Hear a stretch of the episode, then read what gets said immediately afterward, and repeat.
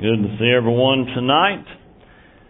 And wasn't it great uh, the uh, the visitors and guests that we had this morning? It was great to see them. Hope you had a chance uh, this morning to speak to someone that you didn't know and introduce yourself. So glad to uh, have our guests again tonight, and just uh, make yourself at home in the services. First Peter chapter four. We'll begin with verse 1. We're looking at a changed life, a different life. Uh, since you've been saved, pray that you are living a changed life. I'm going to take off the title for this evening's message, The Old Life. Um, in verse 1, 1 Peter chapter 4 verse 1, for as much then as Christ hath suffered for us in the flesh, arm yourselves likewise with the same mind. For he that hath suffered in the flesh hath ceased from sin. This, just looking at this first part, you know, that we need to have the same mind of Christ. The pretty neat uh, scripture uh, if you look at the Bible right here, it says, arm yourselves. And if you just back up a little ways in the book of Ephesians, chapter 6 and verse 13. Ephesians 6:13 says this, "Wherefore take unto you the whole armor of God." Basically, when it, he says arm yourself, that means put it on. Put it on. That uh, so I want to arm myself. I need to put on something. I and so basically, this God's given us armor, and it's kind of like if we just let it sit there and we never put it on, what good is it? So I need to arm myself. I need to put on what? Arm yourself likewise with the same mind. So, okay, I've, I've got a choice. Now that I'm saved, and you know the Lord is your Savior, I, I need to arm myself what? With the same thinking that Christ had. Go back now uh, to the book of Philippians, which is just back over here, right in front, uh, or right after Ephesians. Philippians chapter 2, this uh, very famous verse in verse 5. So I need to arm myself with the same mind, the same thinking, the same attitude that Christ had. One preacher talked about it this way, Jesus was all about courageous living. You know, and his disciples saw that. They saw he had an attitude of, I'm come, I came here to fulfill my will. I mean, my Father's will. I came here with a job to do. And I, I guarantee you I'm fixing to get beat up. I'm fixing to have my, have my beard pulled out and they're going to beat me to an inch of my life. But the, you know, Jesus said it this way and I love the way he said it in John 10. You know what he said? I came here and I'm going to lay my life down. Nobody takes my life from me. I lay it down willingly. And so what did the apostles see when they looked at, they saw a courageous guy. They saw a carpenter's son. And you say, well of course he's courageous. He was the son of God. But you think about it, they're just looking at him. They see him as a carpenter's son, as a, as the son of God, but they see a man who is still hurting. They see a man that was, that struggled. They see a man that, you know, don't forget about the scripture in John chapter 4. It says, Jesus being wearied with his journey. He went to the woman at the well, being weary with, It. he got tired. He got tired. He got wore out. He did. Did you know Jesus was tempted in all points like as we are, yet without sin. That's what it says in Hebrews 4. In Hebrews 4 it says that, so he, he's been through everything. He knows what it feels like. Joel told me whenever that radiologist, which I was talking to my mom and she said, that radiologist shouldn't have said what they said when they was talking to Joel. I said, Mom, that's Belize. Everybody's an expert on everything. And so the radiologist said what they said, and it scared Joel. Joel said he was scared out of his mind. He said, "All you know, I've ministered to people all my my life, brother Michael. All his ministry, he ministered to people, and he said, I've ministered to all my church members who've gone through cancer, and always wondered if I ever got the news how I'd react. Well, now he knows, and he was scared. It scared him. It scared him whenever he first heard the words, when he got the news. And you know, and to have the, how do I react? How do I react whenever I get bad news? How do I react whenever this happens? And Jesus is saying here to be correct. You know that tough times are ahead. You know that I may be faced with difficulties. You know that I may have tough choices to make. But it says here that we need to have the mind, and what that means is the same, I need to think about and have the same attitude that Christ had. So I need to arm myself with it. Likewise, with the same mind, I'm still in 1 Peter 4 1. For he that has suffered in the flesh has ceased from sin. Before I go any further and deal with that, has ceased from sin, oh, we've got to hit Galatians 2.20. That's a powerful passage. Galatians 2.20 says this. Now, so if I'm going to have the same mind and same thinking as Jesus Christ, if I'm going to have the same courage and the same determination, uh, Paul said it this way in Galatians 2:20, "I am crucified with Christ. Nevertheless I live, yet not I, but Christ liveth in me.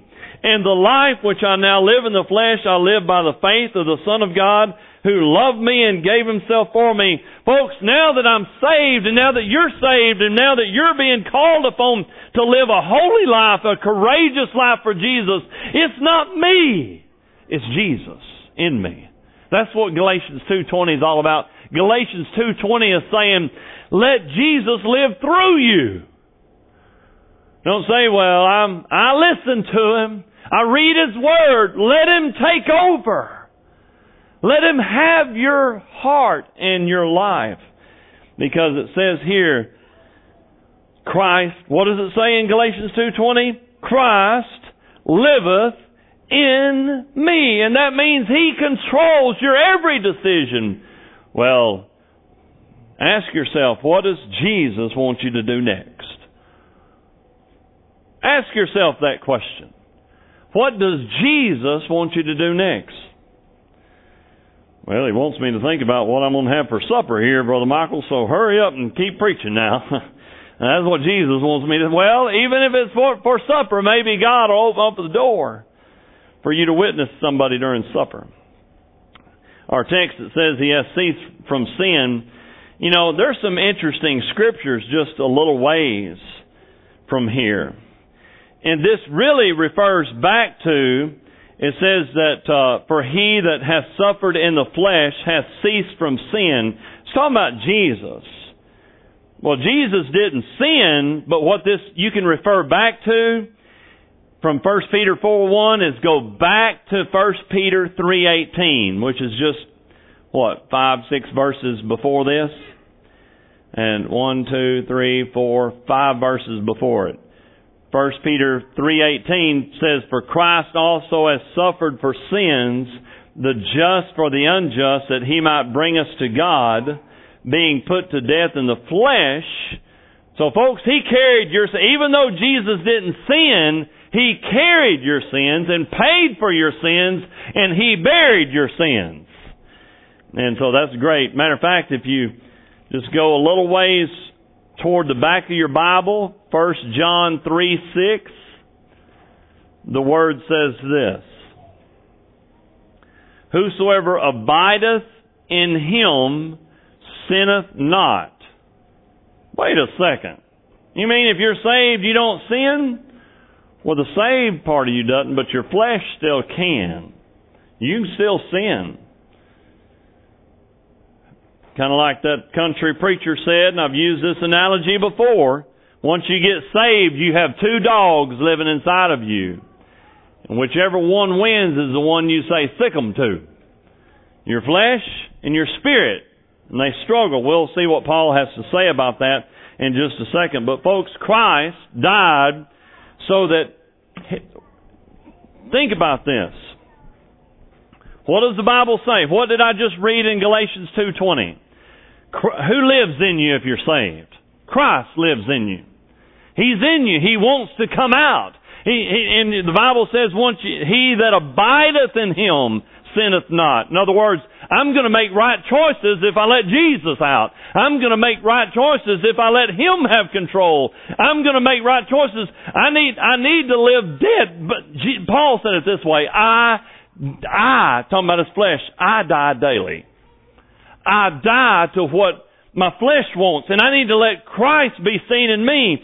This week we had Brother Bruce Brett from uh, Hattiesburg, Mississippi. He is preaching, and he, and he came up with a wonderful quote. You see, Jesus died to go to the grave, then Jesus was put in the grave, and then Jesus came out of the grave so you and I could go through the grave. He did all that for me and you.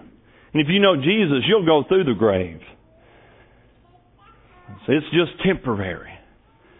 It's just a short time, a little while, that you and I can have victory. And we'll sing that verse. Oh death, where is thy sting? Oh grave, where is thy victory? If you know Jesus, the grave won't have victory over you. And you get to live forever with Jesus. Back in our text in verse 2, 1 Peter 4 2 says this. So, you need to choose to live for Him, let Him live through you, that He, verse 2, who's the He? Whoever chooses to arm yourself with the thinking of Jesus. If you choose to live for Jesus, if you choose to put on Jesus, if you choose to act like Jesus, if you choose to do what He did, that you, whoever chooses, should no longer live the rest of his time in the flesh. Are you going to choose to do verse 2 or not?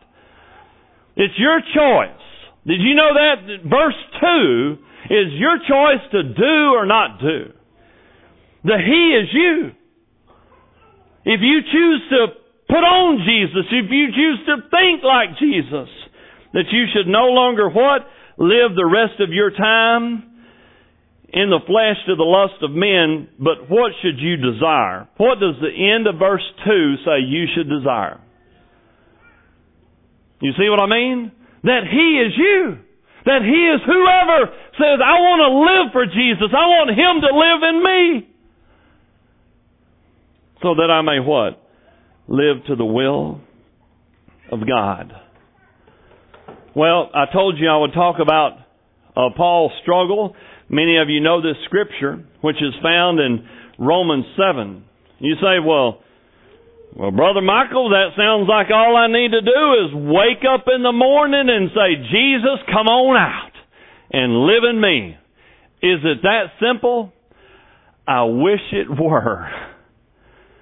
Jesus, help me do whatever. Romans 7:18 describes Paul's struggle. And uh, let's take a peek at it. Romans 7:18. For I know that in me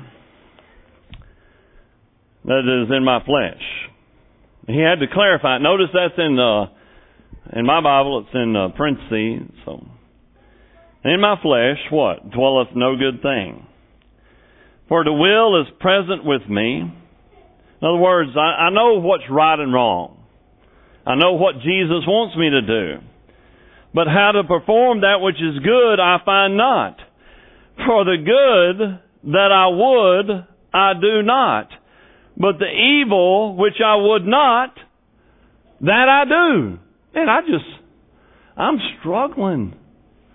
You wouldn't think Paul would write these words, would you? I'm struggling. If Paul can struggle, we all struggle, don't we? And then verse 20. Now, if I do that, that I would not, it is no more I that do it, but sin that dwelleth in me. Man, sin, remember the, remember the country analogy? Two dogs? Paul's saying he had them too. Paul's saying that what I don't want to do, I'm, I, I do. And the things that I need to do, I don't do. And then he says, I find then a law that when I would do good, evil is present with me. Verse 22, for I delight in the law of God, that means in the will of God, what God wants to do after the inward man. But I see another law in my members, which means down deep in my chest, down deep in my bowels, down deep inside my desire, warring against the law of my mind and bringing me into captivity to the law of sin which is in my members. Sounds like he is being ripped apart, doesn't it? so what does he say in verse 24? O wretched man that I am, who shall deliver me from the body of death? I thank God through Jesus Christ our Lord. So then with the mind I serve the law of God, but with the flesh the law of sin. Jesus said it another way. He said, the spirit is indeed willing, but the blank is weak. the flesh is weak, isn't it? And so, it, it, no matter whether it's Jesus saying it or whether it's Paul saying it, there's a struggle that goes on with every child of God. Everybody, everybody struggles with, man, I, I messed up. I, I wanted to do the right thing. I wanted to say something, but I didn't. Maybe we hesitated. Maybe we felt like, well, I don't know, I, I don't know what to say. But have you ever met somebody who just gets saved? They tell everybody, even though they don't know what to say. Man, I got saved. Well, what do you do next? I don't know, but I'm to look in that book and find out. I, you know, I don't know. When's Jesus coming back? I don't know, but I'm going. You know, I don't know about the rapture, but I'm praise the Lord, I'm going to go when He comes. You don't have to have it all figured out to tell others. You don't have to figure out everything about the Bible to say, I love Jesus. So don't get caught up in that. Don't use that as an excuse. Just say, I'm going to say yes to Him. That's how you got saved, isn't it? And that's how you live for Him. You say yes to Him. Paul says it's a real struggle. You know what? One day it's going to happen. I don't know about you. You may be sinless and perfect since you got saved, but this old boy isn't. But I'm going to say one day, Lord, deliver me from this wretched, fleshly body of sin. Because even whenever, and I've talked to different ones in here that, that, that have the same problem I have. You can be praying and serving the Lord and singing praises to Him, and just the weirdest, stupidest thought will come in your brain. And you're like, where in the world did that come from? Get out of there. You know? I don't know about y'all, may be different than me. Maybe that never happens to y'all. Maybe your brain is works better than mine. But that's called living in the flesh. The flesh fights against the Spirit and fights against Jesus. He's in there. He loves me. But this old flesh is going to be changed one day, brother. It's going to be changed one day. I'm going to get a new body. And if you know him, you're going to get one too. Moving on. Well, I tell you what, verse 3 is what I used to live like. Man, I used to be a drinking, partying animal. Woo! Wine, revelings, banquetings, abominable idolatries. That says it. You say, where's Brother Michael coming up with this? Bible. Man, before I was saved, I lived it, I did it, there wasn't nothing I didn't do, wasn't afraid of anybody, didn't do any, there wasn't anything I hadn't tried or done. There's a lot of people who can claim that and that's their testimony. But it says, notice verse 3, it says, for the time past of our life to us have wrought. We used to live like those old Gentile people. And then, you know, I don't hang around. So, so I used to be uh, uh, saved. I used to, or excuse me, I used to be lost and I did all these things, but now I'm saved and I'm trying to live for Jesus and I used to do verse 3 and because you got saved, verse 4 happens. because you used to live like verse 3 and all your friends did verse 3, then your friends turn on you in verse 4. What does verse 4 say? Wherein they, who's they? Your friends that used to party and do all that stuff with, wherein they think it strange that you run not with them to the same excess of riot. Whoa! And then when it says speaking evil of you, the word evil there, looking it up, I, well, I just like simple. I like simple. Looked it up, evil, it means abuse. So, my friends who once were my friends, you come to know Jesus, and they don't like it that really kind of that doesn't equate to friendship. Does it equate to friendship with you? Well, friend, well, friend, if you as long as you agree with me, I'm your friend. You disagree with me, I'll abuse you with my mouth. Well, that sounds like a friend to me. Because what what are we disagreeing over? I choose Jesus, they don't, and so what does it say? But now they speak what? Evil of you. Well, we're going to wrap it up with verse 5 and 6. So, again, the title of this message is what? The Old Life. The Old Life. And then verse 5 and 6 we have is just basically this about judgment. Well, you know what? And they, it says who, who's, the who is those guys who did that to you. Who shall give account to him that is ready to judge the quick and the dead, that just means the living and the dead. Those who are alive now and those who died already. For this cause was the gospel preached also to them that are dead, which means that those who've already died, they heard the gospel too. That they might be judged according to men in the flesh, but live according to God in the Spirit. Folks, there's three facts I want to share with you real quick. And uh, I want to go in order here, so I'm going to get Second Corinthians 5, and then we're going to Philippians 2. There we go. Got it. Share, these are some facts. Second Corinthians 5, Verse 6. Therefore, we are always confident that while we are at home in the body, we are absent from the Lord.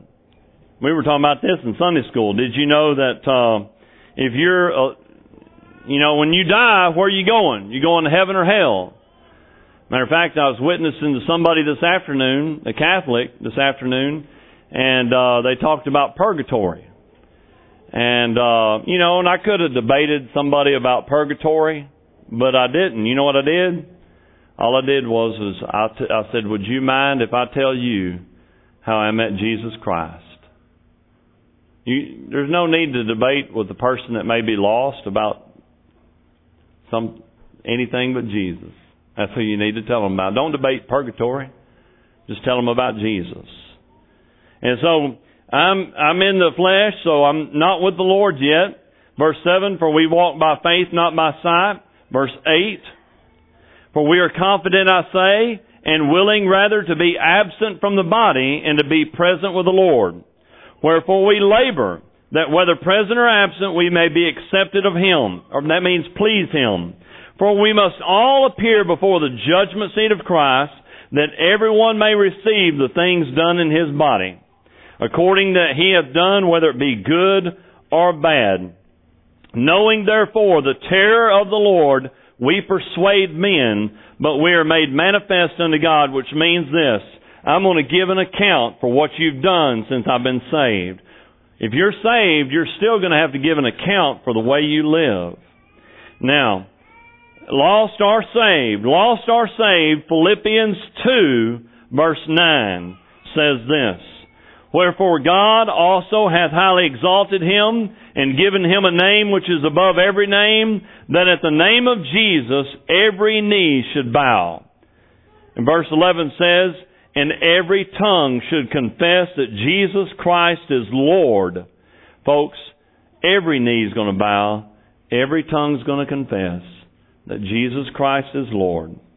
It does, that you know you know who that includes? Saved and lost. Everybody. We're going to do it willingly. They'll do it beggingly. Beggingly. And then lastly, the great white throne judgment is found in Revelation chapter 20 and verse 11. These are some facts. There's going to be a judgment. If you're saved, you're going to go to the judgment seat of Christ. If you're lost, you're going to the great white throne judgment.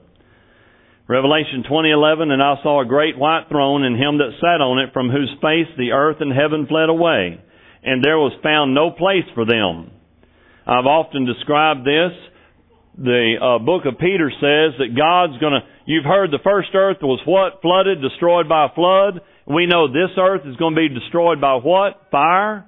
And when God burns up every planet and every piece of dirt and every tree, where are you going to hide? when every rock, every piece of dirt, and every tree is dissolved, where is anybody going to hide? You're only going to be standing on one place, and it's going to be before Jesus or before God. And that's why it says here in verse 11, and there was found no place for them. There's nothing to hide behind. It was all burned up. And I saw the dead, small and great, stand before God. And the books were open. And another book was, was open, which is the book of life. And the dead were judged out of those things which were written in the books according to their works. And the sea gave up the dead which were in it. And death and hell delivered up the dead which were in them. This is describing when, uh, that's called the resurrection of the lost, by the way. When it, there's going to be, there's going to be a resurrection of the saved and a resurrection of the lost. They're going to be standing before God. And then it says this, and death and hell were cast into the lake of fire. This is the second death. In verse 15, and whosoever was not found written in the book of life was cast into the lake of fire. Folks, there's, there is an old life. As uh, Brother Ronnie and our musicians get ready for a, a hymn of invitation, what, what, what are we going to do? What can give us boldness